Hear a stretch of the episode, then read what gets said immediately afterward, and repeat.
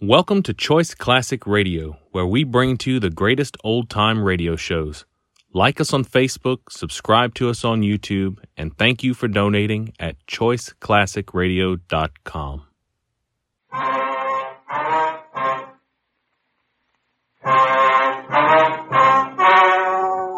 The story you are about to hear is true.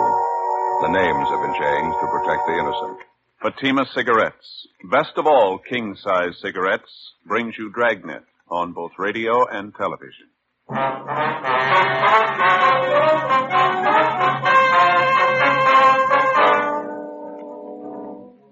You're a detective sergeant. You're assigned to homicide detail. A man is shot down in the street of a residential neighborhood. He's critically wounded. You don't know who the assailant is. You don't know where he is. Your job? Get him. Compare Fatima with any other king size cigarette. Prove Fatima quality yourself. You'll find Fatima's length filters the smoke 85 millimeters for your protection. Fatima's length cools the smoke for your protection. You'll find Fatima's length gives you those extra puffs, 21% longer than standard cigarette size. And in Fatima, you get an extra mild and soothing smoke. Plus, the added protection of Fatima quality. Definitely the best quality in its class, but the same price as the cigarette you're now smoking. Buy Fatima in the bright sunny yellow pack. Best of all, king size cigarettes.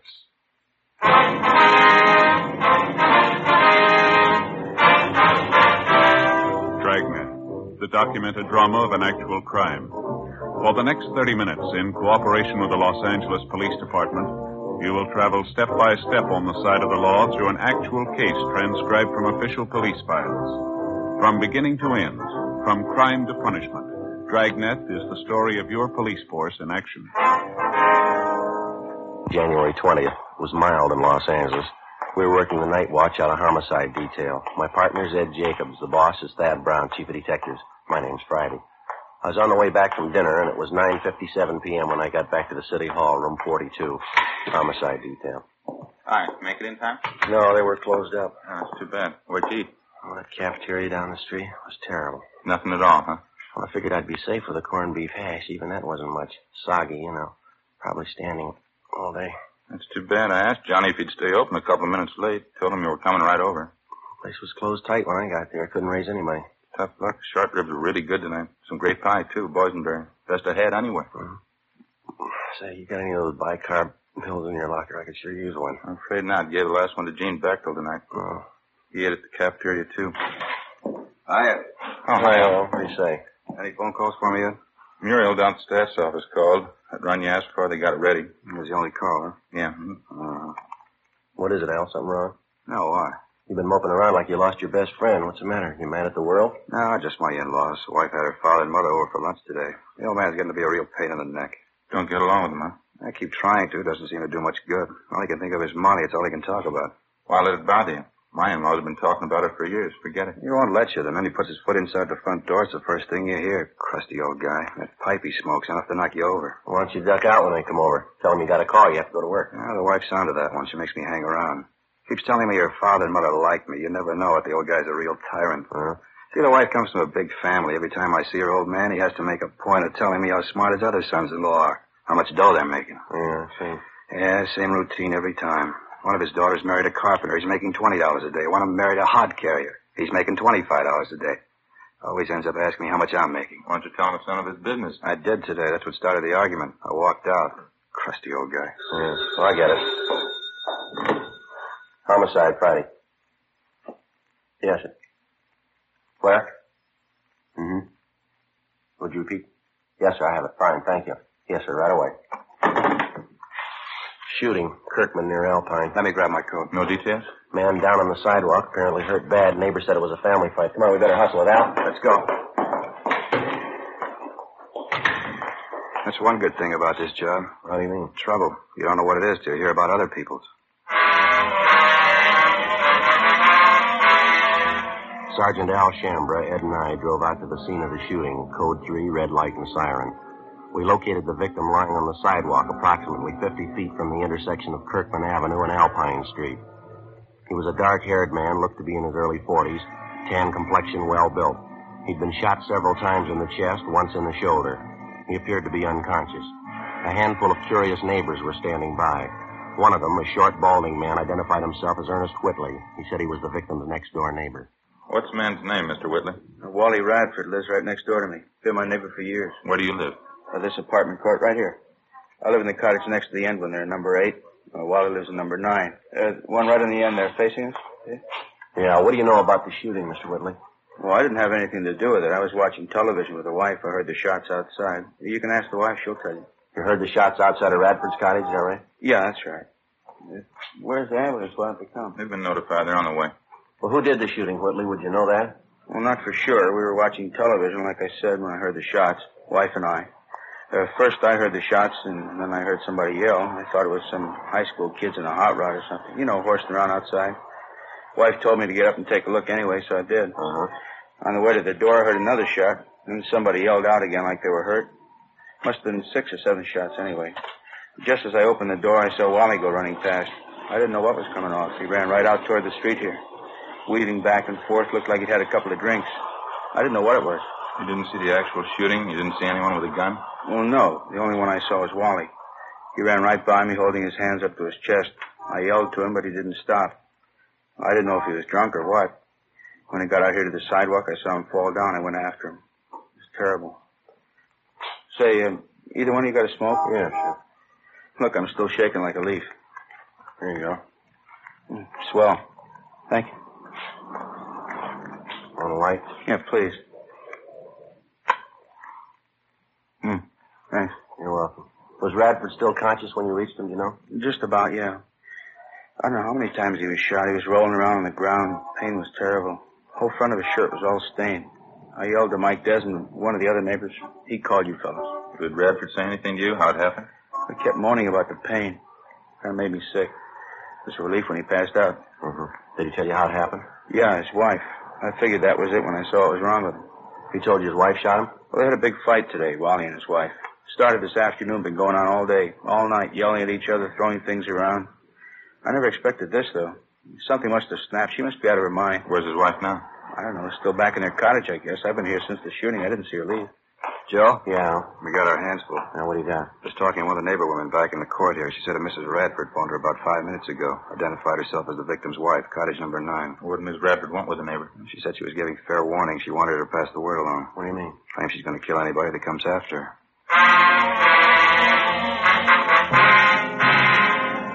10:28 p.m. The ambulance arrived, and the attendants administered first aid to the victim of the shooting, Wallace Radford.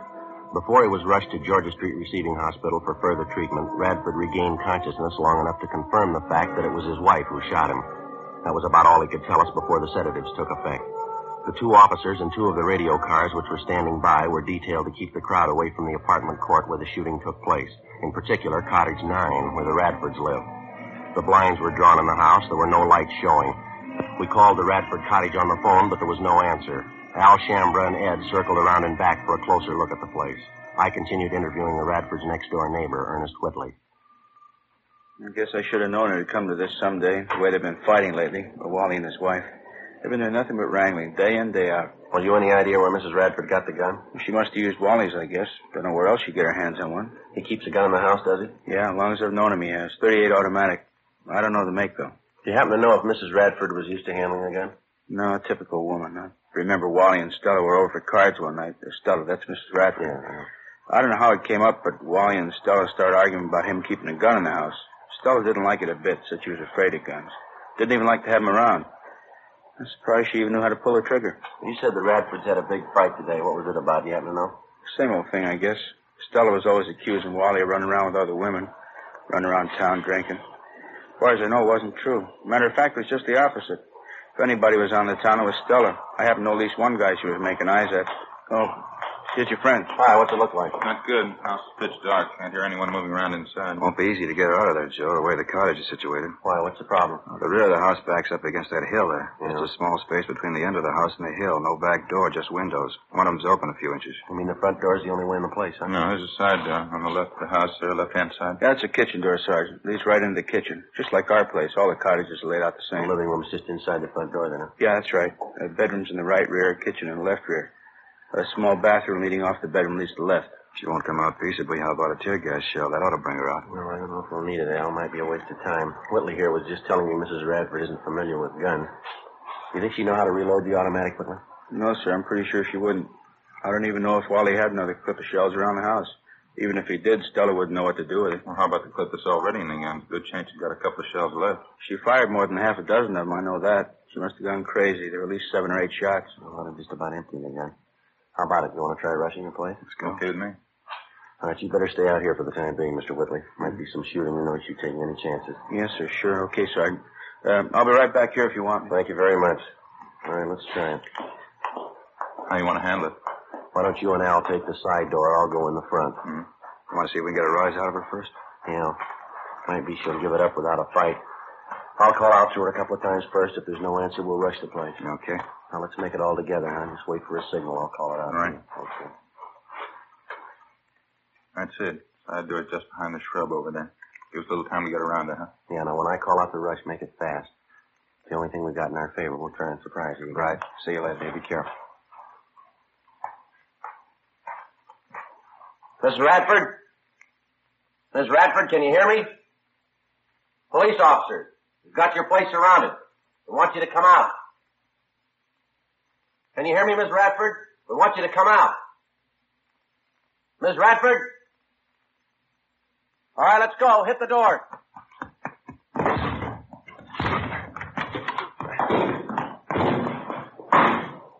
Joe, Joe, you all right? Yeah, what about you? In the kitchen, it's empty. Okay, just a minute. Living room's empty, not in here. Ed in the bedroom. Nothing here. Yeah, how about that? Hey, Joe, back here. Where are you? Bedroom, straight back. All right. Have a look. Did you check the bathroom and all the closets? Everything. She's gone. 10:46 p.m. We double-checked the cottage, all the buildings, and possible hiding places adjoining the Radford house, and then we combed through the immediate neighborhood around the apartment court. There was no trace of the suspect, Stella Radford. In the apartment, we found a picture which neighbors told us was a good likeness of Mrs. Radford. Al Shambra got to a phone, called the office, and a local broadcast and an APB was gotten out on her. We figured she probably slipped out of the house without being noticed during the general excitement immediately after the shooting. Her phone call to one of the neighbors warning that she'd kill anyone who came after her only served as a stall to give her more time for a getaway.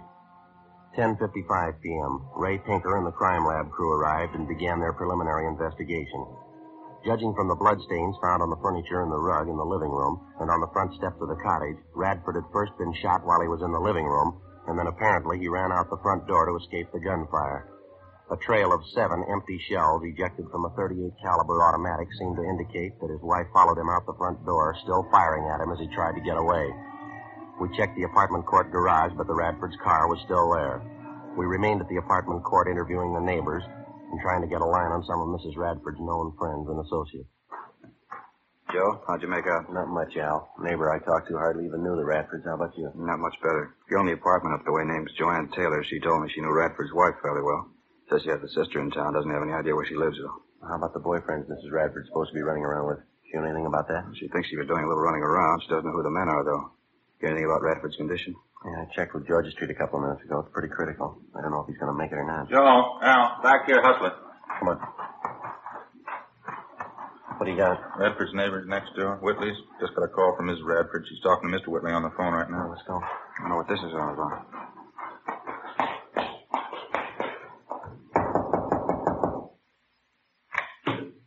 Oh, yeah, Sergeant. I was just going to run and get you. you have Mrs. Radford on the phone? I did, yeah. She hung up just before you came in.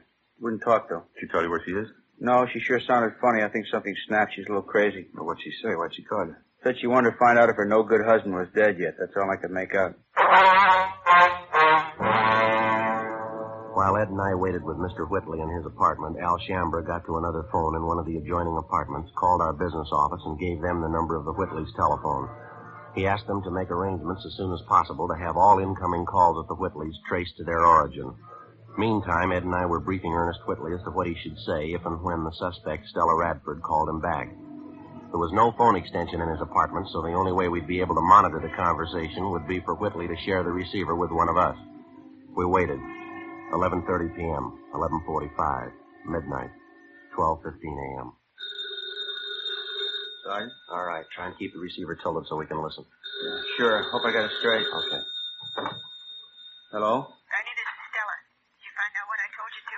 Yeah, yeah, I called the hospital. Wally's a lot better. It's not as bad as they thought it was. What do you mean it's not bad? You trying to kid me? No, it's the truth, Stella. It's not half bad at all. Wally's gonna be all right. Couldn't be. I shot him four or five times. How could he be all right? Look, I didn't say he was all right. I said he was gonna be all right. Look, it's nothing serious. Not half as bad as they thought. You're lying. You know you're lying, Now, come on, snap out of it, will you, Stella? It's gonna be all right. Wally forgives you. Believe me, he does. Now, look, why don't you come home? We'll get the whole thing straightened out. There won't be any trouble. Why don't you stop trying to kid me? It's not going to be all right.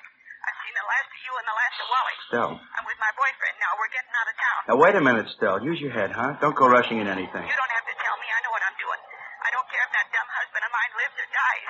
But just tell me he'd better not try to follow us. Oh, Stella. My boyfriend's an ex-con. He's got a gun and he knows how to use it. Well, Stella, will you listen a minute? You can tell that to the cops, too, in case they're going to follow us. If they try and stop us, they're going to have a fight in their Look, heads. you keep talking. Will you listen for just a minute? Where are you now? Let me come down and talk to you. Not a chance. Just be a waste of time. I'm leaving with my boyfriend in half an hour. You can tell Wally I hope he dies. Wait a minute, Stella. He gave me a message for you, honey. He left something with me. He wants you to have it. What? His wallet. He gave it to me just before he left for the hospital. Got ninety-four dollars in it.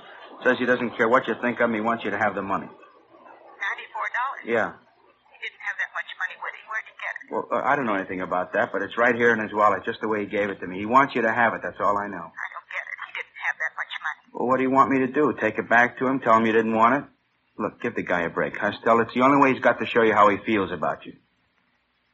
Stell? Isn't that right? Well, how about it, Stell? You got the money with you? I told you, yeah. Pick it up anytime you want. No. You bring it down here. I'll pay your cab fare, buy you a drink. You can meet my boyfriend. Yeah. Stell? Hello, Stell? Yeah?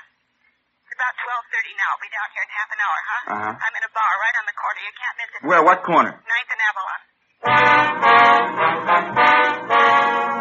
As soon as the suspect, Stella Radford, hung up, we went to the apartment cottage next door where Al Shambra was on the phone in constant communication with our business office.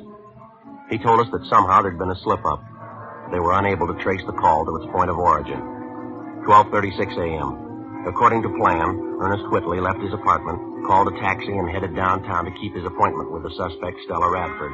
Ed Jacobs and Lieutenant Tony Ruiz from Homicide followed him. Al Shambra and I stood by at the apartment. More waiting. 1 a.m., 1.30, 2 a.m. Think they'd call us anyway. Wonder what the hitch is. Well, it's kind of hard to figure out. It's either a bum steer or they ran into some kind of trouble, maybe. And Mrs. Radford, she really warmed up to the idea when the money was mentioned. Well, huh? apparently, yeah. I was listening in when Whitley gave her the story. She seemed to go for it. It's kind of hard to tell. The way this whole thing shapes up, she can... Might be them now. Give a look. Joe? Oh, yeah, yeah. What happened? How'd it go? We covered the border closing, cruised the neighborhood, gave her plenty of time. Yeah. No luck. She didn't show.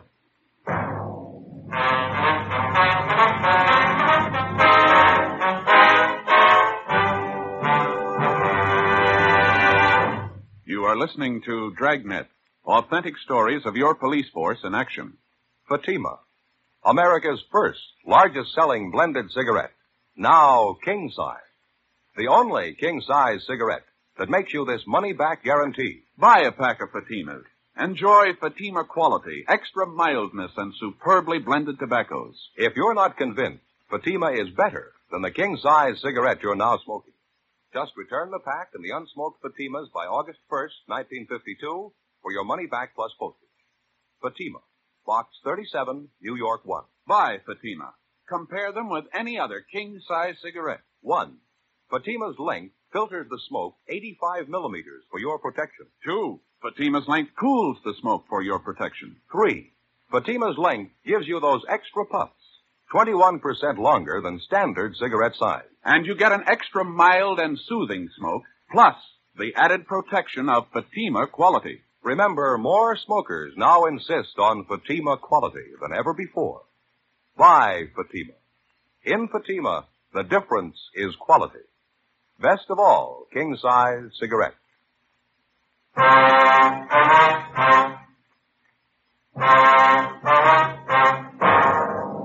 Friday, January 21st, 2.28 a.m.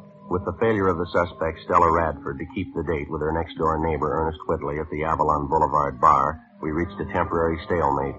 Despite the fact that checks were made at all restaurants, bars, and other business places in the vicinity of 9th and Avalon open that time of night, there was no report or trace of the suspect. While the search continued, we stood by at the Whitley apartment in the hope that Mrs. Radford might call back. A check of our Records and Identification Bureau failed to turn up any record on either the victim or the suspect, his wife. Ed called Georgia Street Receiving Hospital again, but there was no change. Wallace Radford's condition was still critical. At 2.35 a.m., Stella Radford telephoned again. While we listened in, she told Whitley that she'd had no intention of keeping that appointment with him at the Avalon Boulevard bar. She told him that she knew he was working with the police, that she saw officers follow Whitley to the bar where they were supposed to have met. She again warned him of the consequences in the event anybody tried to apprehend her. After she hung up, we checked with the business office, and they told us that the calls had been coming from a telephone prefix which was impossible to trace. Ten minutes later, Whitley got another call from the Radford woman. The conversation went on for the better part of 20 minutes. She didn't seem to make much rhyme or reason. Her only concern was the condition of her husband, whether or not he was dead. She hung up abruptly, but 15 minutes later, she called Whitley again. Look, Stell, I told you there isn't going to be any trouble. Now, why don't you go and see Wally? He's lying down there in the hospital. He wants to see you. How about it, huh, Stell? Is he dead or not? That's all I want to know. My boyfriend and I are leaving first thing in the morning. I want to find out before I Why don't you at least give me a chance to talk to you, Stell, huh? We've been good friends. You know I wouldn't do anything to hurt you, you or Wally. Now, let me talk to you, huh? There's nothing to talk about. If you got anything to say, you can tell me now. All I want to do is find out I about Wally. I told you he's hurt, but he's going to be all right. It's not serious. Stell? Why don't you stop lying to me? But I'm not lying, Stell. I wouldn't lie about something like that. What's the matter with you anyway? You've been drinking? What's it your business? You're not kidding me, Ernie. You're trying to help the cops. Don't you think I know that? What kind of a fool you think I am? Trying to help, Stell. That's all. Sure, you're trying to help. Not me, though. You're trying to help the cops. I know they're with oh, you. When we made that date to meet at the bar, you told them all about it. No. You left the house and they left right after you. I know Stell. all about it. No, you got it wrong, honey. I'm trying to help both of you, you and Wally. I'm trying to help the best way I know how. Now, why don't you come home? I told you we'll straighten the whole thing out. There won't be any trouble. Don't hand me that. I said we're leaving town, me and my boyfriend. Now, what about that money? Ninety-four dollars. She said Wally wanted me to have. It. Yeah, that's right. He does. Now, how can I get it to you if you don't trust me? Get away from the cops, that's all. Oh, Stell. Maybe I could use the money, but I'm not giving myself up. Look, for you're wrong about the cops, Stell. Believe me, you are. Now, why won't you let me meet you someplace? Any place you want, just let me talk to you. How many times do I have to tell you there's nothing to talk about? All I want to know is about Wally. Is he dead yet? But I told you, he's not dead. He's going to be all right. But why can't you believe me? It's not what they thought. Wally will be okay. Ed, Yeah? in the next room. But what for, Stell? Why? Now, come on, snap out of it, huh? No, it's the truth, so help me. What's the matter? Well, it just happened to strike me. You hear that streetcar that just went by a minute ago? Yeah, I did. Why? Did you notice a little before that when we were listening on the phone? Sounded like the same thing coming over the line, didn't it? Yeah, come to think of it, it did. Matter of fact, I heard it a couple of times coming over the phone. It's pretty regular. Yeah, that's what I mean. Streetcars have been passing by here regularly, too. Not much of a time lapse either. Not much more than a minute. Mm-hmm. Well, I mean between the time when we hear it over the phone and the time the streetcar actually passes this place. Yeah. Well, if we've got the right angle, there's only one way to figure here. She's phoning from somewhere in the neighborhood, and she's fairly close, wouldn't you say? Where do we start looking? Well, car tracks only run two ways. 3.30 a.m. Ed and I went back into the next room and continued to monitor the conversation between Whitley and Mrs. Radford. Whitley seemed to know how to keep the suspect talking, even though the purpose of her conversation seemed to make little or no sense. At 3.42 a.m., while we listened in, on the other end of the line, we again heard the sound of a streetcar approach and pass. Ed checked his watch. Approximately one minute, 38 seconds later, we heard a streetcar pass by in front of the apartment court. Before Ed and I left, we jotted down a note for Whitley asking him to keep Mrs. Radford on the line just as long as possible. We got in the car and drove north along the car tracks at about the normal speed of a streetcar. One minute and 38 seconds of driving brought us a distance of little more than eight blocks. It was on the fringe of a park area. There were only three residential buildings in the immediate vicinity. There were no lights showing in any of them. We checked the location for public telephones, but we found none.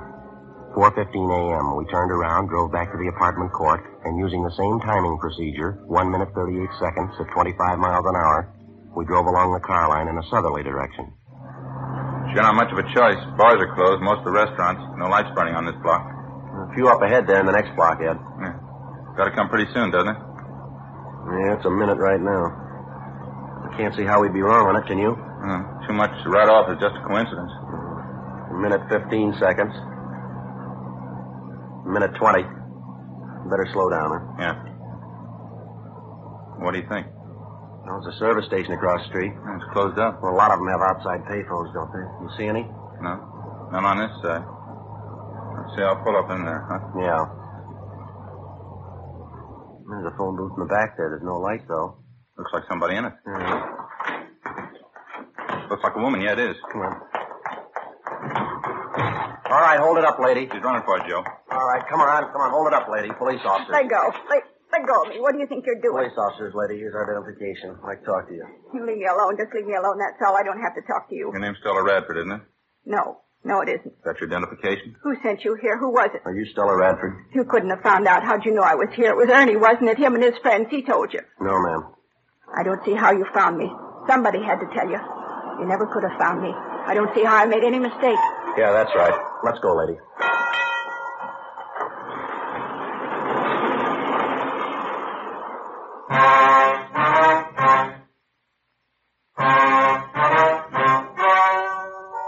The story you have just heard was true.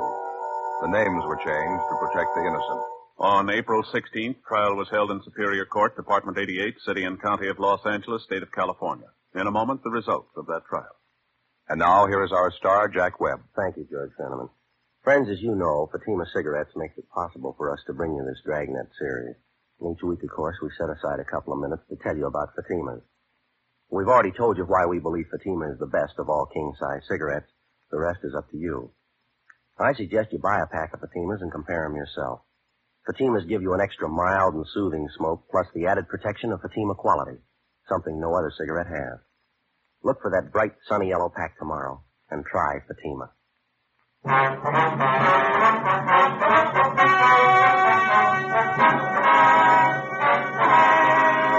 The victim of the shooting, Wallace John Radford, recovered from his wounds and refused to press charges against his wife.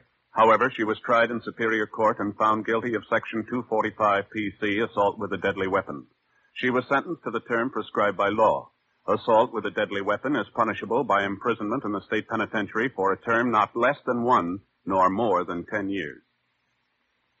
Ladies and gentlemen, Mr. Joseph M. Kennick, President of the California State Juvenile Officers Association. Thank you. The California State Juvenile Officers Association has asked me to present this award of merit to Jack Webb and to Dragnet for outstanding service to law enforcement in the authentic and sympathetic portrayal of the police officer in the field of delinquency control. Thank you very much, Mr. Kenny. And I'll be looking forward to meeting you again and the members of your association at your annual conference banquet tomorrow night here in Los Angeles.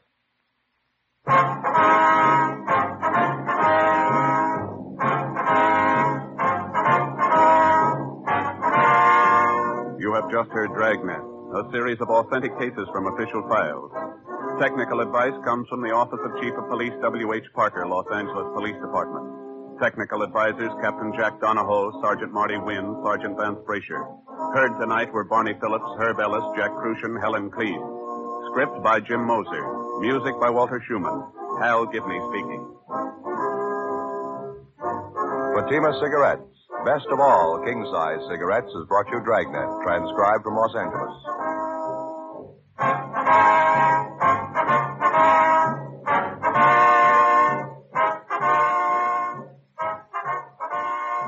Ladies and gentlemen, nature plus the threat of man-made catastrophes make continuing help and constant preparedness necessary. The Red Cross binds these needs. Answer the Red Cross call with a generous contribution.